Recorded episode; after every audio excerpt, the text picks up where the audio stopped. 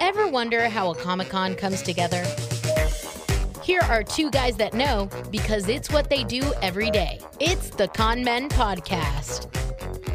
Now for another mediocre podcast attempt, it's Greg Adams and Puff.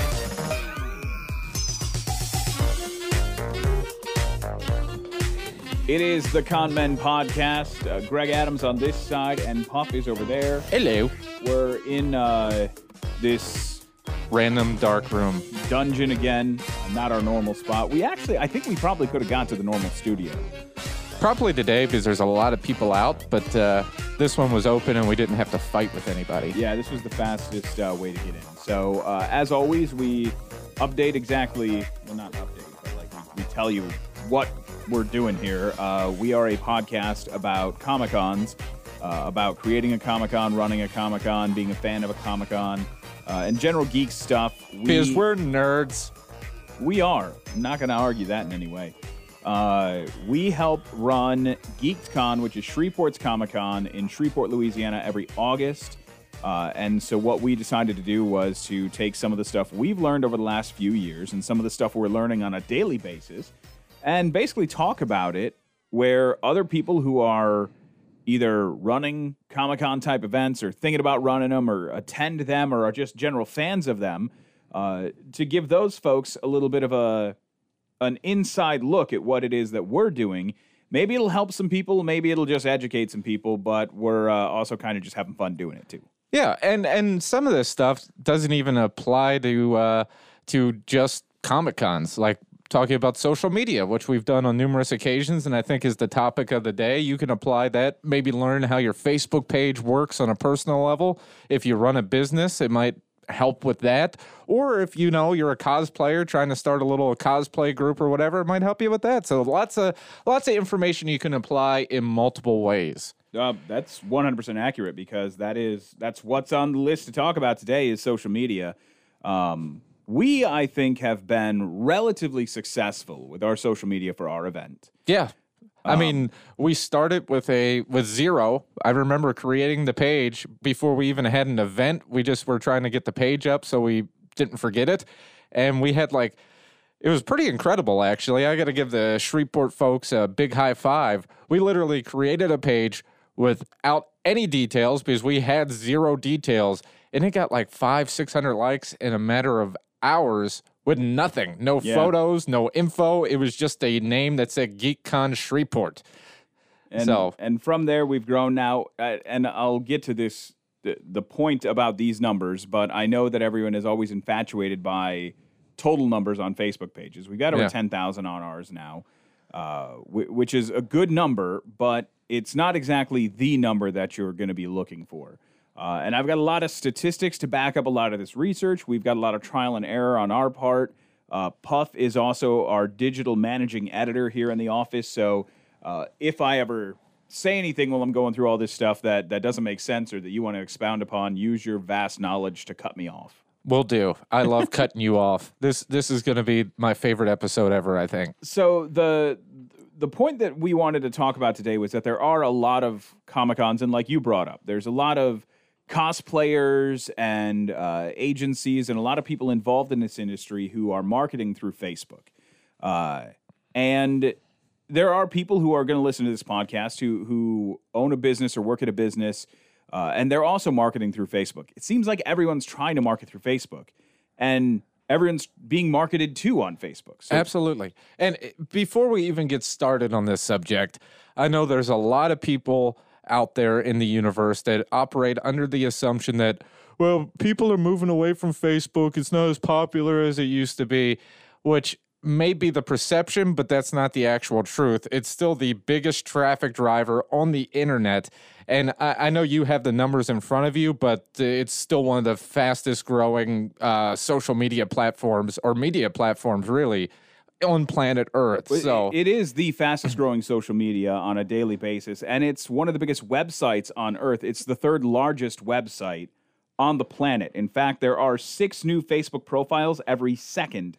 There's five hundred thousand new profiles a day. Yeah, I mean, I mean, so the the just starting from the very beginning of this conversation, if you're operating under the assumption that I need to put a lot of resources into Twitter or Instagram or whatever because people are moving away from Facebook, that is a mistake right off the bat. And and I'll talk about that a little bit uh, later too, because there are benefits to some of the other social media platforms, but we oh, can yeah. explain how the how each of them play off from one another. But uh, like you brought up, if, if we talk about just the numbers of Facebook, seventy-one percent of American adults are on Facebook. Yep. That's a, a gigantic number. I think as far as media goes, the only one that really beats that is radio, where it's like ninety-two percent. Yeah. I think it, it's above ninety. It's always been above ninety. But like T V, it that number has dropped substantially because so many people have cut the cord. Uh, online, it's really difficult to find somewhere beyond Facebook or Google that have those type of numbers. So that's a giant number. And like you said, with a lot of people who feel like uh, people are moving away from Facebook, the biggest demographics on Facebook right now, millennials are number one, Gen X is two, boomers are three, and teens are also on that list, and they have seen a pretty substantial growth rate. Uh, fifty-one percent of teenagers thirteen to seventeen years old use Facebook daily. Yeah. I mean, so if you're trying to market something or promote something, not, not necessarily just a business, but your group or whatever, you got to be where the people are. And Facebook still is where all the people are. And, and yes, teens do use other social media platforms mm-hmm. more than Facebook. Uh, could you guess? I know you're a, you're, you're a digital managing editor. So could you guess? I'll even give you all of the social media platforms ranked, and then we'll see if you can guess what the number one is. Uh, Facebook, of course, mm-hmm. Snapchat, Pinterest, Twitter, YouTube, Instagram. Where are most teens on a daily basis? I want to say Snapchat, but that may have fallen off because it... Well, Snapchat is actually high on the list. Snapchat is number two. Number one, though, is YouTube. Ah, the kids are on YouTube more than anything, and then Snapchat, then Instagram, and then Facebook. So even though Facebook is lower down that list, you're still getting fifty-one percent of thirteen to seventeen-year-olds using Facebook in addition to the crazy large numbers of everything else, which is why even across that landscape of all of those social medias that I just talked about, and you can even throw like Google Plus in there because yeah. Google's not servicing it anymore, but there's still activity on it. Yeah, and there's true. still like a shell of a MySpace that's left. So there's still some people out there. But even with all of that, Facebook is the number one traffic driver. And, and remember, there's a reason Facebook bought Instagram. They basic they Instagram works seamlessly on Facebook. Facebook doesn't necessarily transfer to Instagram, but those people that are used to be at one hundred percent on Instagram all in are now uh, uh, uh, more active on Facebook because the, it works so well there. Now, even with all of that, we're we're talking about how great Facebook is as far as social marketing, social media marketing goes, but it's it's not the greatest way. It it's not the holy grail of marketing. There is no silver bullet, which is maybe the point, and and we have a better grasp on that than I think a lot of people, uh, because we have such a multi-pronged. We work for a big media company. Yeah. And so we can see the digital marketing, the radio marketing, the video marketing. Uh, we have an opportunity to be, and the live events marketing. We we have an opportunity to see all of these aspects. So measuring them against one another, we have a better idea of what it what really works versus what doesn't. And and I will always tell people, I, I've had a lot of friends uh, in this industry and a lot of uh, people online when when they just ask, what's the best way to market your Comic-Con? I always tell them it's a shotgun approach. Absolutely. You don't want to just do only Facebook. You don't want to do only social media. You want to do traditional media, digital media, and maybe some off-the-wall street team type stuff too. There's there's no way that you can carry an event as successful as the event could be strictly on Facebook. I, I always tell people, don't put all your eggs in one basket because that never works no matter what you're trying to do, whether it's market an event, uh, go on a date, whatever. You, you don't want to try one approach one hundred percent because if you don't vary it up and are in multiple streams, you're limiting yourself and hurting yourself. And if you're thinking that, you know, well, our event just does Facebook and we do fine, that's cool, but if you're only doing Facebook and you're doing all right, if you went above just Facebook, think about how much better you could be doing. So just in general terms, the average American sees three thousand advertisements per day. Yeah. You might not realize they're advertisements. You might not understand that seeing a billboard is an advertisement, or the pre-roll video on a YouTube is an advertisement. Somebody telling you something in person is an advertisement. Oh, yeah. And, and if you listen to a podcast or a radio show where they do quote-unquote live reads where, you know, Bill they're Burr's sell- talking about MeUndies or whatever. Or they're selling you some brain pills. Yeah. That's an ad. Infowars dot com. But all those things are advertisements. Sometimes they, advertisements can be fun. They can be engaging. They don't have to sound like advertisements, but it's still a sales pitch, and it's still an advertisement. A movie trailer is a sales pitch. Absolutely. So every time you see a movie trailer, even if you are just one of those people who uh, go through YouTube and just watch a bunch of movie trailers, you're you're actually personally choosing to go view advertisements, which, as much as people say they hate ads, it's always funny around Super Bowl time where people go out of their way to watch advertisements. Oh, yeah. People it, don't hate ads. People hate bad ads. They hate bad content. That doesn't just go for ads either. That's movies and comics and books and anything. They hate bad content. If the content for your ad is good, they'll love it. They'll share it. They'll talk about the Old Spice guy. The most interesting man in the world will actually become an icon. Yeah. Like, if the content in the ad is good, people don't hate it. And if it sucks, that's when uh, people start burying your business or your brand or whatever the case may be. But let's get back to, to Facebook as a whole.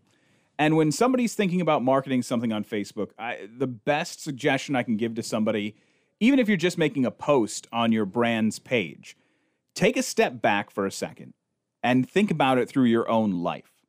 Think about, is this something that I would want to see? Is this something I would click on?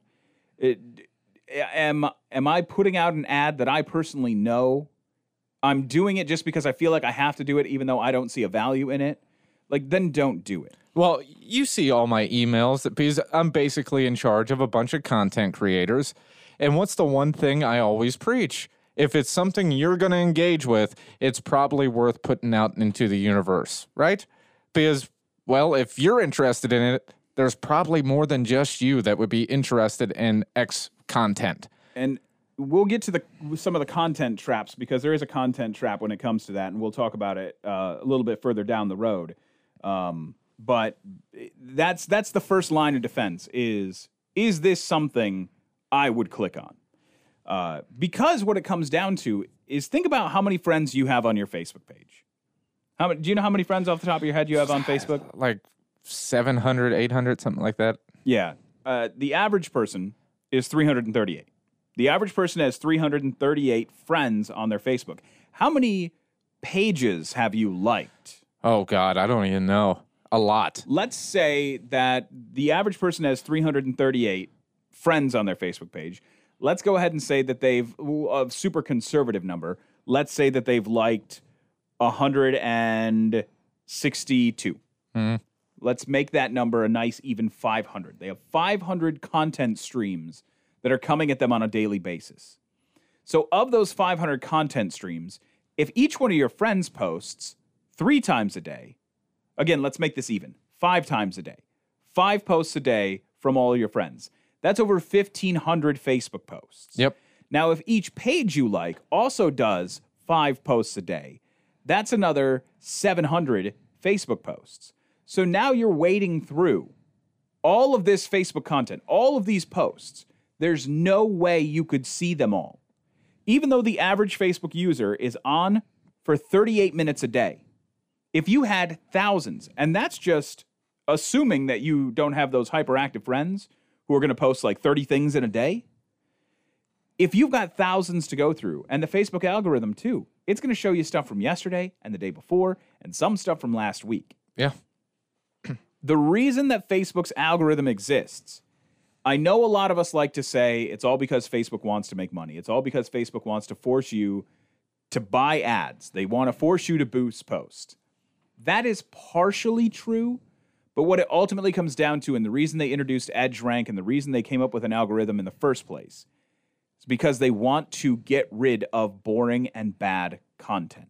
Yeah. Because if you have fifteen hundred posts to get through in a day and all you see are posts that you have no interest in, they're posts that are boring or lame or nobody's ever going to click on them, why would you ever stay on Facebook? Exactly. You leave and find another place where you get what you want.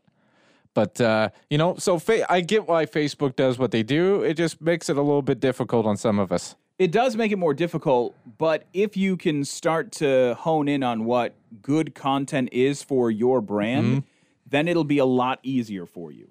Now, uh, uh, somebody will have to probably pause this podcast and maybe come back to this point when they get to look at their page. But there are some numbers that actually can show you whether your page is doing well or not. The average reach per post on a page on Facebook is five point five percent. That's the average. So if you have one hundred people, again, we're going to do small, easy numbers. If you've got one hundred people who like your Facebook page, you put a post up, the average is going to be shown to five or six people. That's it. That's, that's the average, which means some are doing a little bit better, most are doing worse. Then the average engagement is only three point six percent. So if you've got one hundred people on your page and you put up a post, only four of them are going to engage with that post on average. So again, going back to that big number, we can say, yeah, our Facebook page has ten thousand people on it. Those ten thousand people aren't going to see or interact with most of our posts. Yep. Because Facebook will limit it. It's going to limit it based on the algorithm, and it's going to limit it based on they do want us to pay.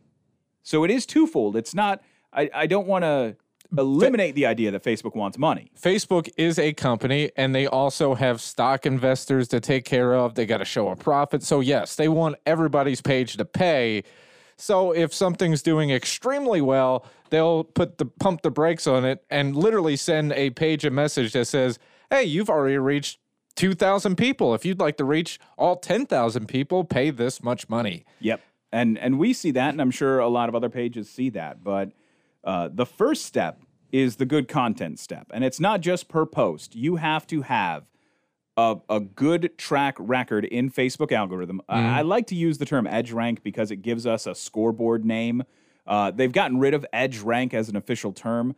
But basically the idea, if you've never looked at it before, your page has a lifetime track record. Yep.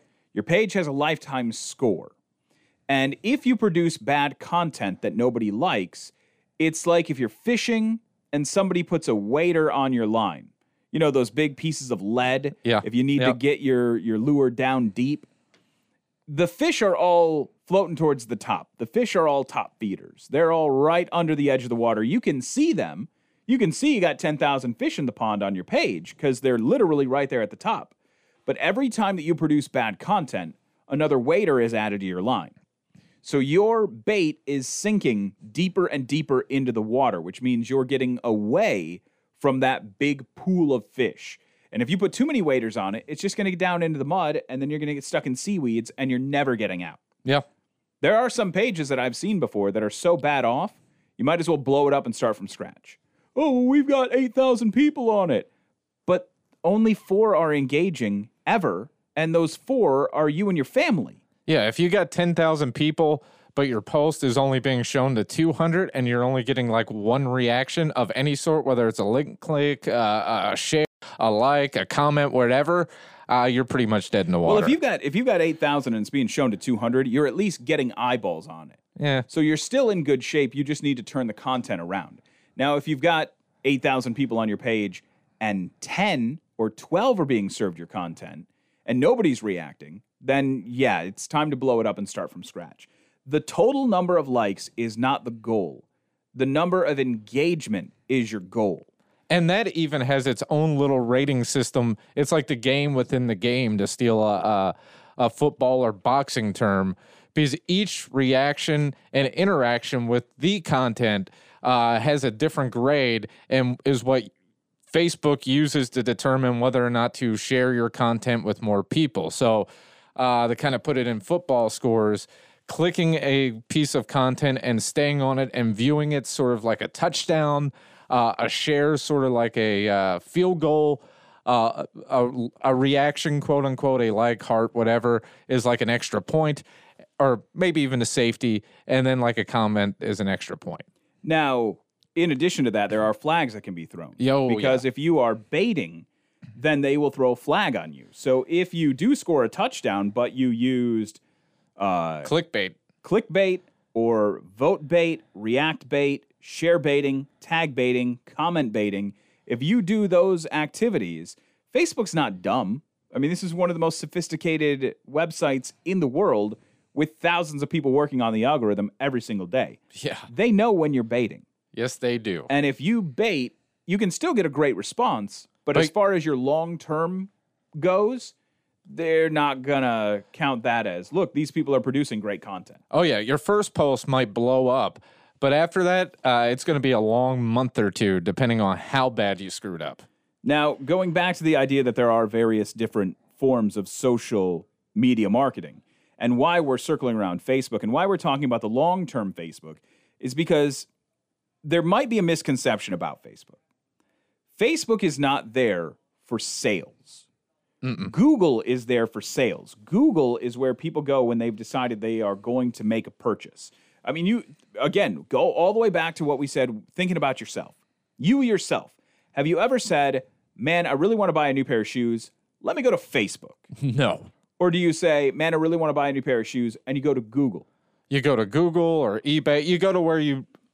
places that are designed to find things for sale. And you know why you go there? Where your first instinct is to make that move, to go to either eBay or Google or whatever, because they are designed to do that. Facebook was not designed to sell you, directly sell you an item. Now, Facebook has adjusted that in recent times. They've added ticket sales links and that kind of thing, mm-hmm. but the behavior model isn't there. The behavior model is not... I'm going to Facebook with the intent to buy something. That's not to say that people don't buy things off Facebook, because once they're already there, they're a captive audience, and they see something that triggers that sales reach. It's sort of like being in the grocery store where you're at the checkout line, you got all the items you needed, and all of a sudden there's that last-minute item sitting right like, oh, my yeah. God, there's a bottle of uh, the, the apple juice that I really like. I didn't even know they had this, and you impulse buy it right there. I don't go to the grocery store with the idea to buy Rolos or a Hershey bar, mm-hmm. but I end up buying one because it's there at the end. Yep. So the the, the idea is that if your sales are, are Google-based, Facebook is deep, long-term personal marketing.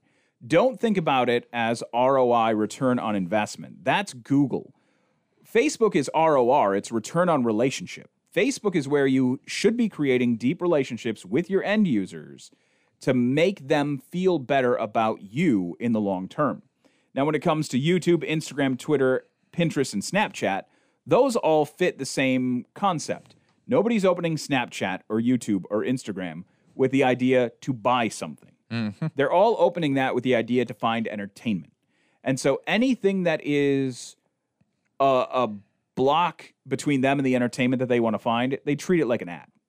And all of us, I mean, we're in we're basically in the marketing business, and most people who promoters are in the marketing business. And even people who are promoters of shows, how many times have you seen an ad on YouTube for a Comic-Con or for something geek related, and you've clicked skip ad? Yep. I mean, we all do it. It happens. We all know, even though we're in the same game, that we view the ads as blocking us from the content we want. So you have to blend in with that content, and especially on YouTube, Instagram, Twitter, Pinterest, and Snapchat, because those are not long-term, deep relationship marketing. Those are all flash in the pan, what's happening right now marketing. Those work great for the week or two before your event. You can do long-term Instagram. We do it now, where we post some long-term pictures reminding people. That's maybe what Instagram is great for as far as promotion goes. It's a reminder marketing. It's, hey, you found us on Facebook. You found us on Google. You've been to the event. Remember how cool it was? Remember what you saw?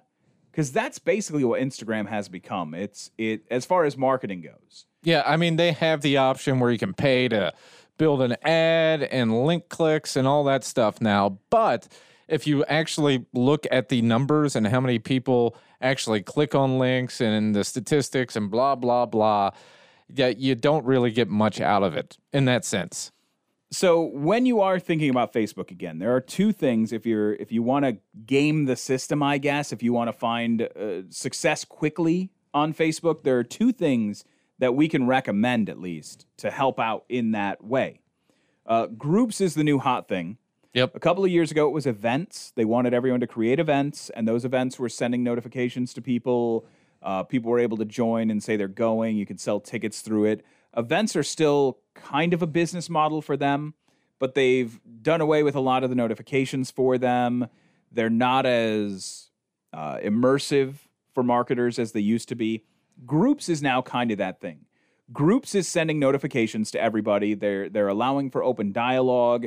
Uh, they're allowing marketers to create their own groups and attach them to pages. And some of the things that you get punished for on quote-unquote regular Facebook, like operating a page, they don't punish you for in the group page because they want people to be in those groups and have basically Facebook, one of their big goals is to make people feel good, and people feel good when they're interacting and getting a back and forth with things they like. So the group idea is, well, if we take the rules off a little bit, maybe it'll encourage brands and people to engage more with their audience. It's a little bit of confirmation bias, but groups is the hot thing now. I'm sure these rules will change. Don't mm. take this as the gospel moving forward, because Facebook and social media always change. And quickly. And very quickly, and a lot of times they don't tell anybody. Uh, the other thing that is hot right now with Facebook is videos. Mm-hmm. Videos are very hot right now. Uh, so if you have good video content, again, going back to this whole content part of it, don't create a video or create a post or do anything on social media just because you feel like you have to. If you've got good content, make a video. Absolutely. Don't just turn the camera on and start talking about something that is very niche and that only a few people are going to care about, and put it on a page with ten thousand people. Don't put it on one with five thousand people. Make sure that you are treating this as good content that people will actually be interested in seeing. And and don't try to just create a video to then mo- pay uh, to, to boost the video just so people will see it. Like uh, that defeats the purpose. Like, we're trying to make things that make people interested in engaging with the brand. Absolutely. If you have to try and force them to be involved with a video, it probably wasn't the right video. And uh, it, once you get a pattern down where you start saying, oh, this, when I do this type of stuff on video, it does better. Because sometimes you got to experiment to figure out what works and what doesn't work. But once you find a thing that works, Facebook will reward you for it. Yeah. And and if you get really good at it, and you kind of know, if you can do it live through a live video, that is the the biggest. It's like hitting the slot machine at the casino. All the bells and whistles start going off if you create a great live video. And and I want to talk a little bit about how to find out if that stuff is working in a minute. But I want to uh, mention that Uh, the ideal video length right now for a Facebook video is twenty seconds to ninety seconds. Mm-hmm. So about sixty seconds is your ideal video. Uh, that's different from YouTube. So if you Google uh, how long is a good YouTube video, it'll probably tell you around twelve minutes. Uh, but Facebook isn't that way. No. And part of that has to do with how fast we react as people. And this isn't just for videos. This is for picture posts. This is for uh, link posts. This is for any of your teases. The average person, according to research, shows that social media users take one point seven seconds to decide if they're going to consume content.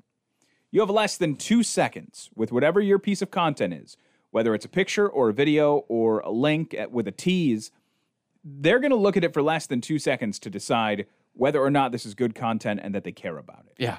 So if you write this sixty-second uh, uh, uh, story that's going to take copy. That's going to take sixty seconds to read, that first two seconds better be the best copy ever. Yeah. Otherwise, they're not making it through it. There's a term in the news business, uh, well, sort of a, uh, a philosophy, don't bury the lead. on Facebook, you really can't bury the lead, because if you bury the most juicy, fascinating part of whatever piece of content you're putting out, uh, generally speaking, the masses of people will never see it. Never know how good you did. Never know that you have this great, interesting thing. So you got to lead off with the with the best stuff, and then work your way into the meat of it. But you, if you don't hook them quick, you're going to lose them forever. It basically comes down to quality and quantity, because one of the things we haven't mentioned is that you have to post regularly. Yes, consistency.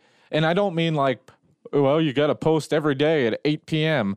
That's not what I'm talking about. But consistency, uh, consistency, you got to put out good content daily. You just can't like go on a streak for three days and stop for two weeks or anything like that. You got to stay consistent, whether it's three posts a day, five posts a day, whatever works best for you. And you're starting to see like, oh, people are engaging. You got to be consistent, and, and not just with the amount, but with the quality. And there, the quality is where the quantity kind of meet one another. It doesn't mean just post four quality posts within three minutes of each other. Oh, yeah. You got to spread it out. Uh, there's...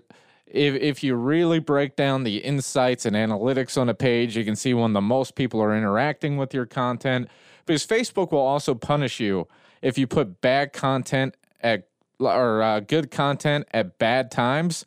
So because they expect you to be smart enough to play the game. So if you're not playing the game, they kind of slap you across the face and call you a dummy. Well, I I mean, we we think we like to kind of purpose it that way and make it feel like there's an actual person watching it, but it's still just the algorithm. Well, yeah. They know that they want they want people to stay on Facebook as long as possible. So if you're going to put good content in a spot where it's not going to help them keep people on, the algorithm's just going to say, you know, why are you wasting content? Yes, it's so, a computer that's judging you. Basically, if you put up a piece of content, they give you a grade. Well, this is good content. It's well written, blah, blah, blah, blah, blah. Uh, we're going to give it a four point eight grade out of five. But if you put that four point eight post at three a.m. when there's two users on, Facebook looks at it and goes, these idiots are just wasting time. Well, now, now it, they're not actually even taking that. What they're going to look at is they're going to look at the fact that even if it's a great post content-wise and it looks good and everything, but if it's put at five a.m., no one's going to click on it. It ultimately comes down to the amount of engagement you have per post. So you're shooting yourself in the foot by basically wasting good content at five a.m. Facebook's going to look at it and go, well, there's another piece of content that only two people looked at. Oh, and here's the fun part. Again, I like to talk about Facebook like it's an actual person and not basically it a, makes it easier. Uh, a bunch of computers just judging you. But if you use a piece of content, let's just say you put up that great post at five a.m. and, and nobody saw it, so the computers punish you. You can't just go back and be like, ooh, my hot time's actually Wednesday at eight p.m. I'm going to put it up then. Because once you burn a piece of content, it's pretty much dead for a couple of months. Which they track by the U R L. Yep. So they watch the U R L. If you overuse the same U R L multiple times, each time after the first time, it's going to be viewed as bad content. Yep. And that's going to hurt you every single time you post it. So go to Bitly or find another link changer.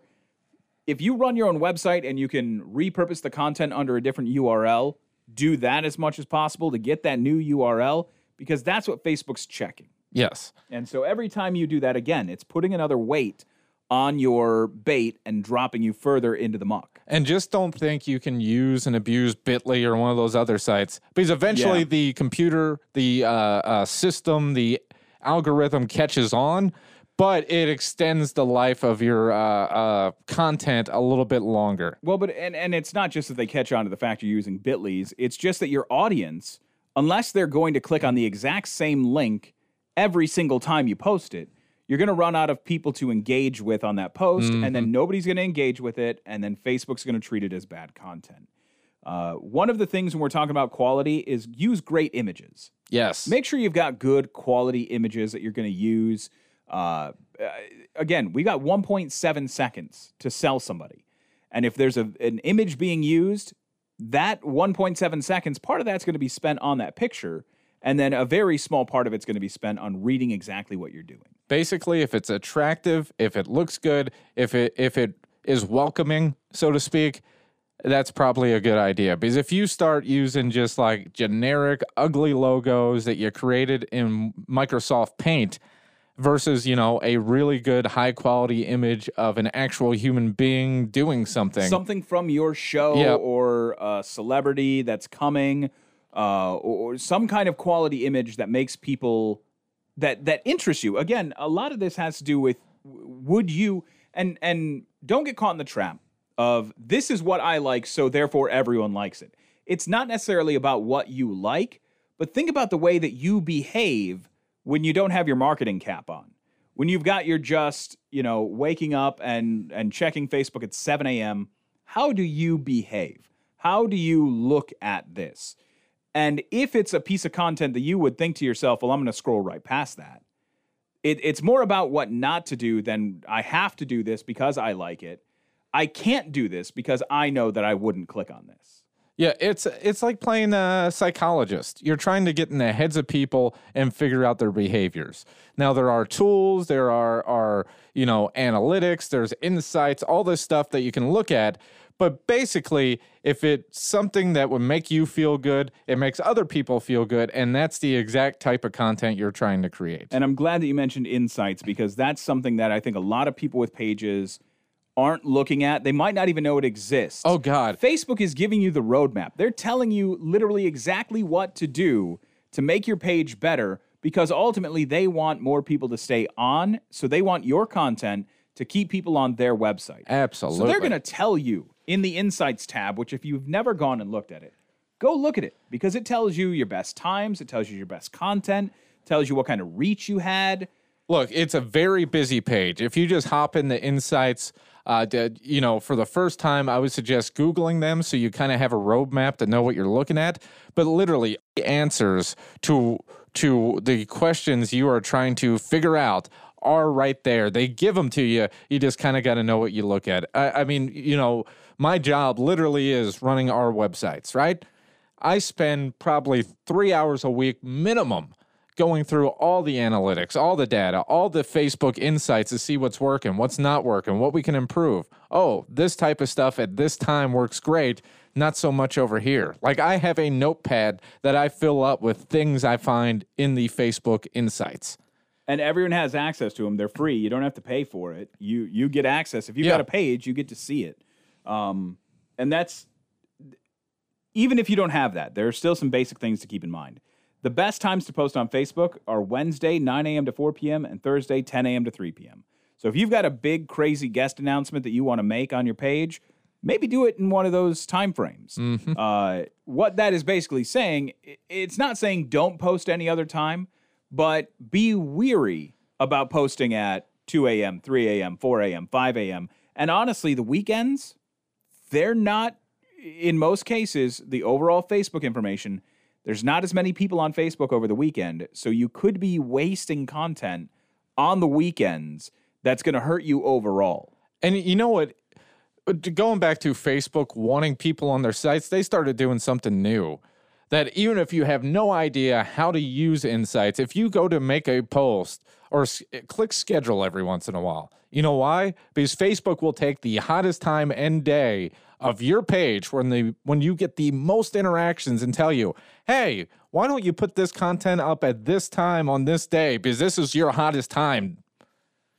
Now, we're talking about Facebook because it is the best driver of the social medias. But that doesn't mean ignore everything else. Right. Again, Use- this is...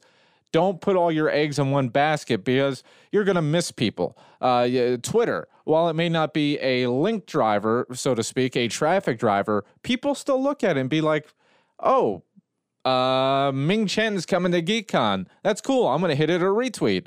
It's one of those things where it's not necessarily getting people to click the link, but people will look at it, and in that two seconds they have to decide whether they like it or not. They will share it with other people who will also look at it for two seconds and share it with their friends. It's a Twitter is a good uh, branching out resource. It's almost like the word of mouth of social media. Yes, it is a very uh, uh, you know news travels like wildfire yes. type thing, where if you have a really good piece of content that you can condense and put it in a in a uh, very short form. it will do wonders for you. It's it's basically a it is a news social platform. Mm-hmm. Uh, when breaking news happens, people go to Twitter. It's not really a hey, come to our show type Twitter. It's a this big thing's happening, and if other people care, they start to retweet it. The retweets are what matter there. Uh, Instagram, like I said, is more of like a reminder social platform. Like, hey, don't forget this is happening. Hey, check this out. This cool thing's happening. Snapchat really, nobody wants to be marketed to on Snapchat. That's not what that platform is about in any way. No, that's more um, of a fun, if you have, like, let's just say you have an office and fun stuff's happening. That's a great thing to take little snapshots of for Snapchat, but not really a... Uh, but as far as the users go, the users there are looking for pretty much one thing in particular. Uh, and if you're not going to show that on your premium Snapchat, uh, you really have no space there. Uh, YouTube is great as far as consistent marketing goes, because you can, if you do YouTube right, which you, just buying YouTube straight off YouTube is not the best way to go. Uh, like our company can sell targeted YouTube. That's how you want to do YouTube.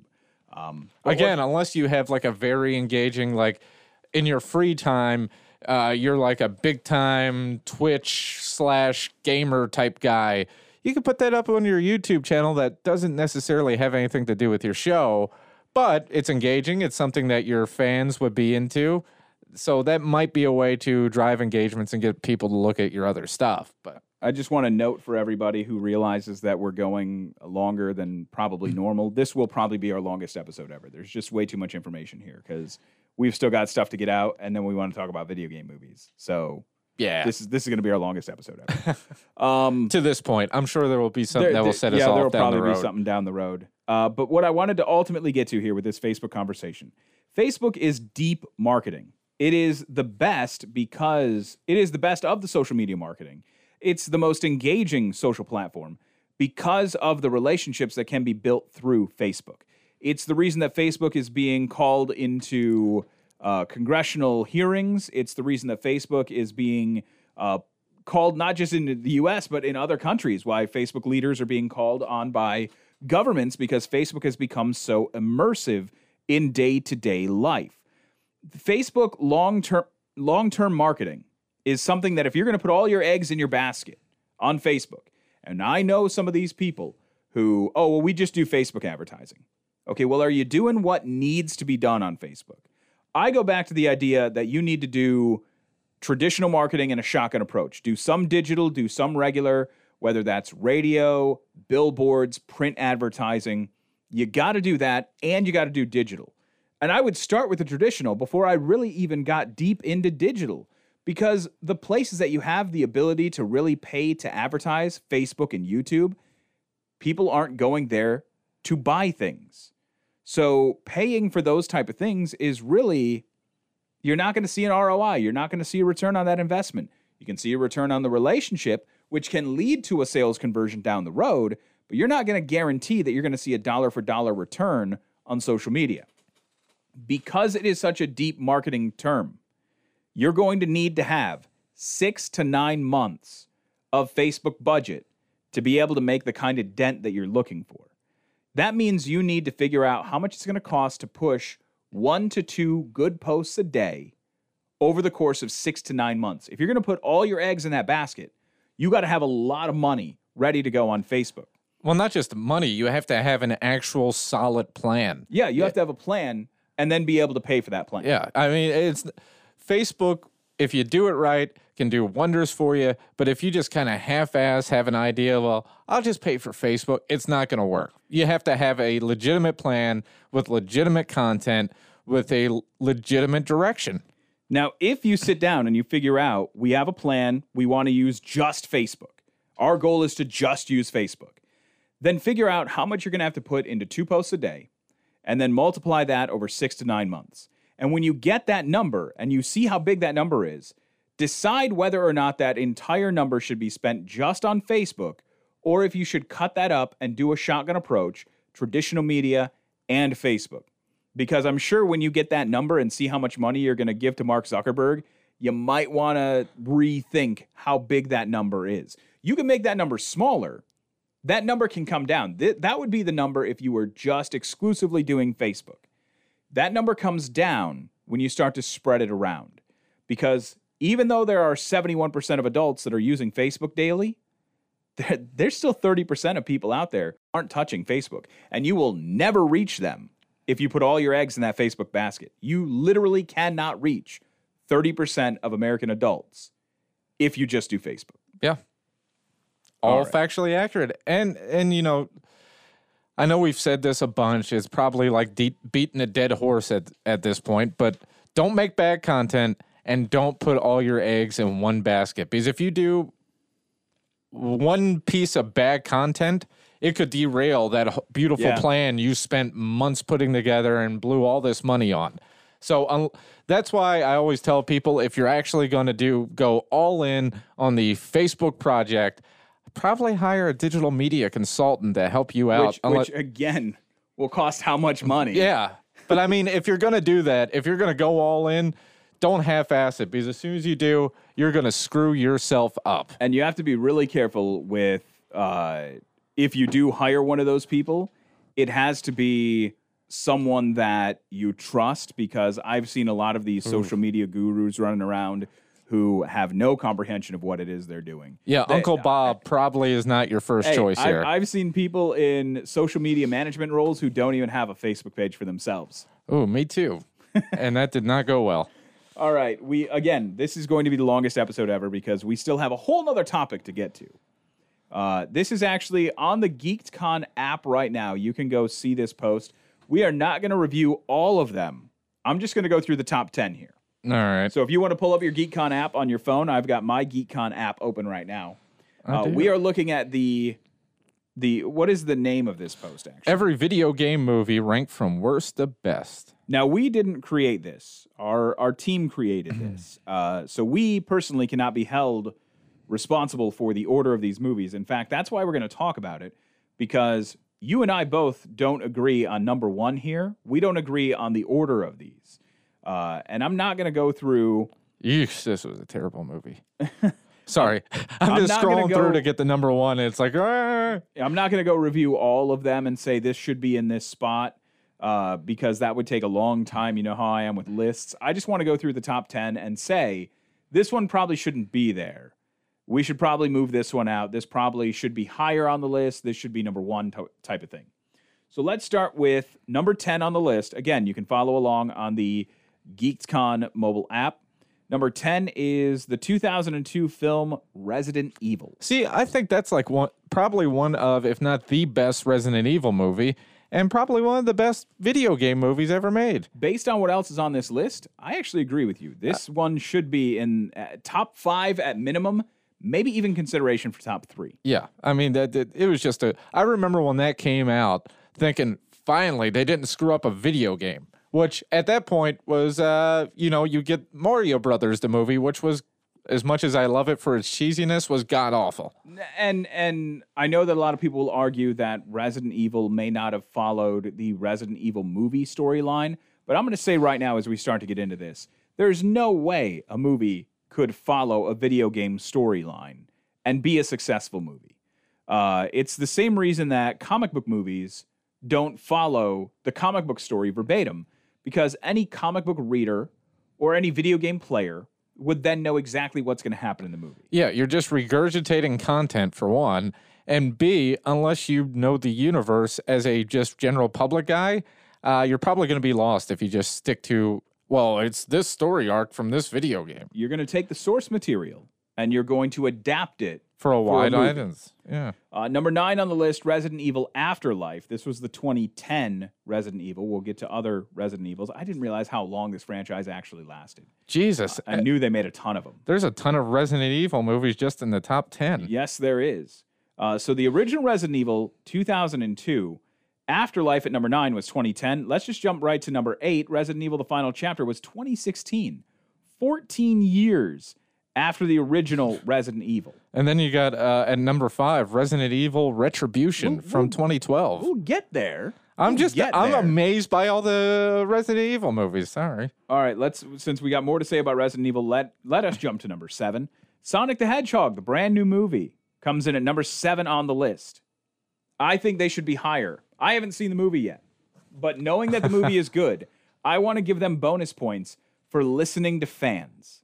You uh, last week were very, very upset about caving to fans. Well, there, there's a smart way to do it, and there's a dumb way to do it. Warner Brothers does it the dumb way. And this Sonic the Hedgehog movie did it the smart way, which is why I wanted to bring that back up.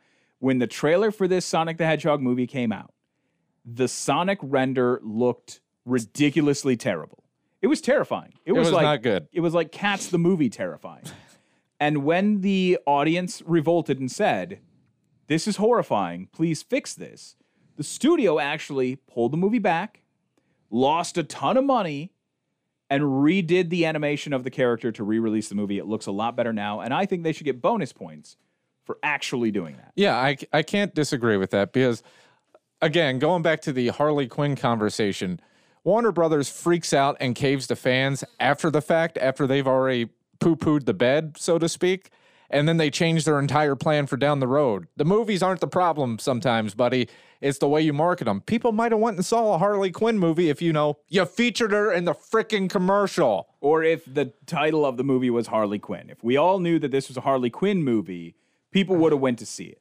People have no comprehension of Birds of Prey. Even on social media, they were like, oh, well, uh, Birds of Prey are carnivorous birds. Oh, yeah. We literally, that was something that somebody commented on my page. Again, we're going through uh, our list on the GeekCon app of the best video game movies of all time. You can find this uh, and, and read along for yourself.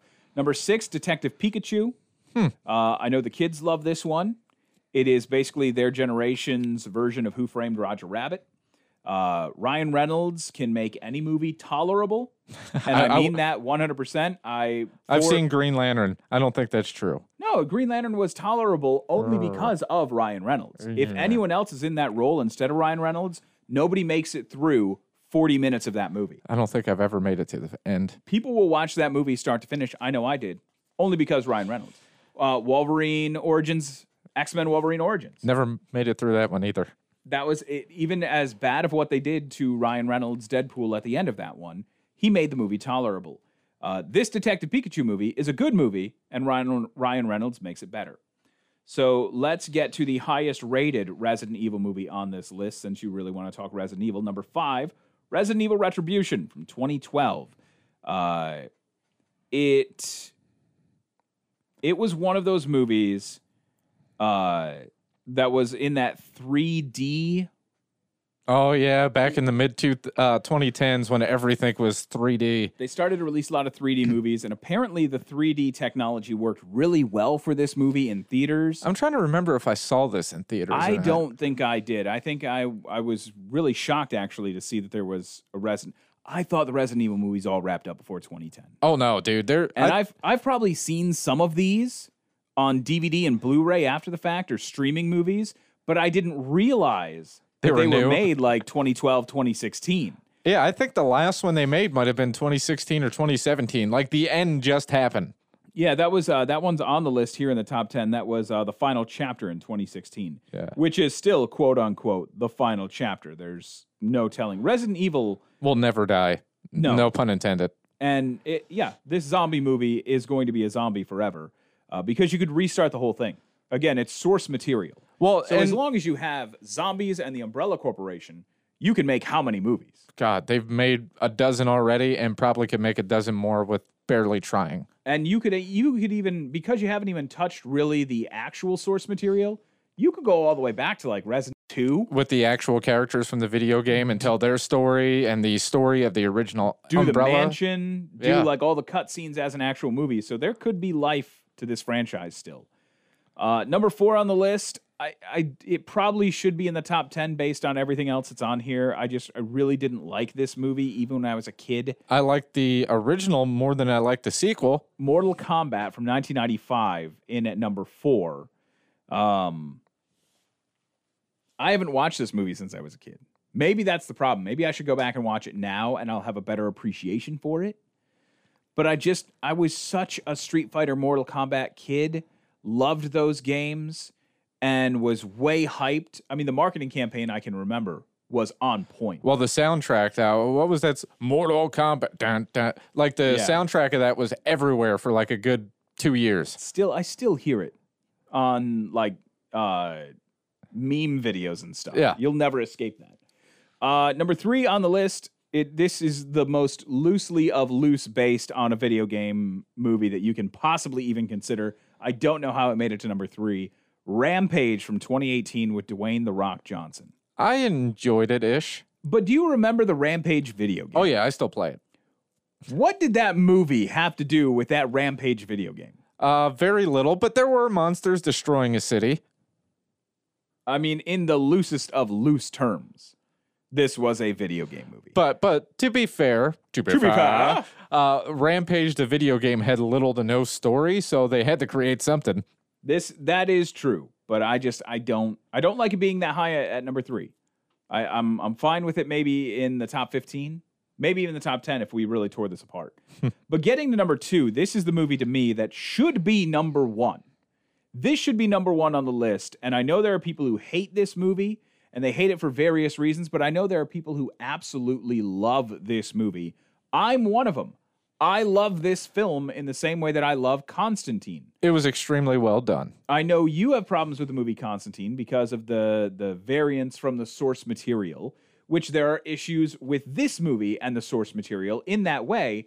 But just like the Resident Evil movies, as long as you have the basic concept, you can build a movie around that basic concept. The movie we're talking about at number two is Silent Hill from two thousand six. This movie to me, I went to the theater to see this. I was jacked about a Silent Hill movie coming out, and I was not disappointed. Yeah, I mean, it was a really solid movie. I, I do... as well believe that this should be one or two, but definitely not second to what's number one on this list. I'm trying to read what their justification is here of why it's at number two. Uh, Wait a second. I just read the write-up for number one, and I want to smack whoever wrote this article. Well, we can probably find him and chase him down. The best video game movie to date isn't that great. How well, is then that? Why, then why is it number one on your exactly. list? Exactly. So, so number one on the list is twenty sixteen's Assassin's Creed.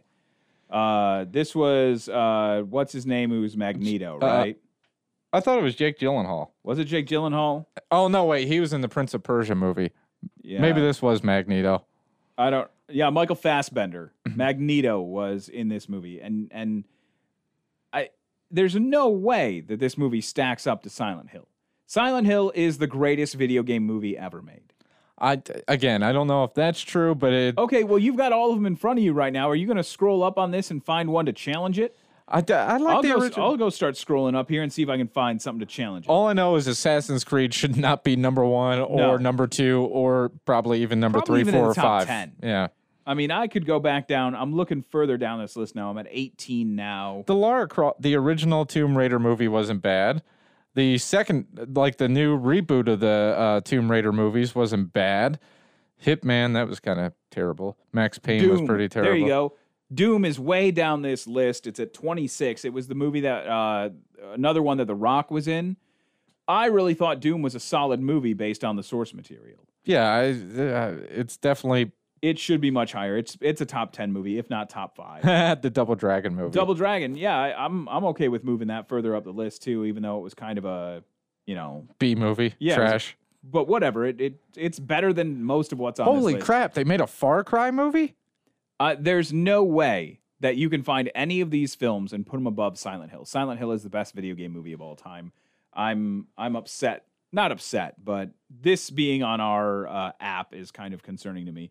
Matt Singer is the one that we got to find. We can go call him in a minute, and we'll uh, we'll give him a, a strongly worded conversation.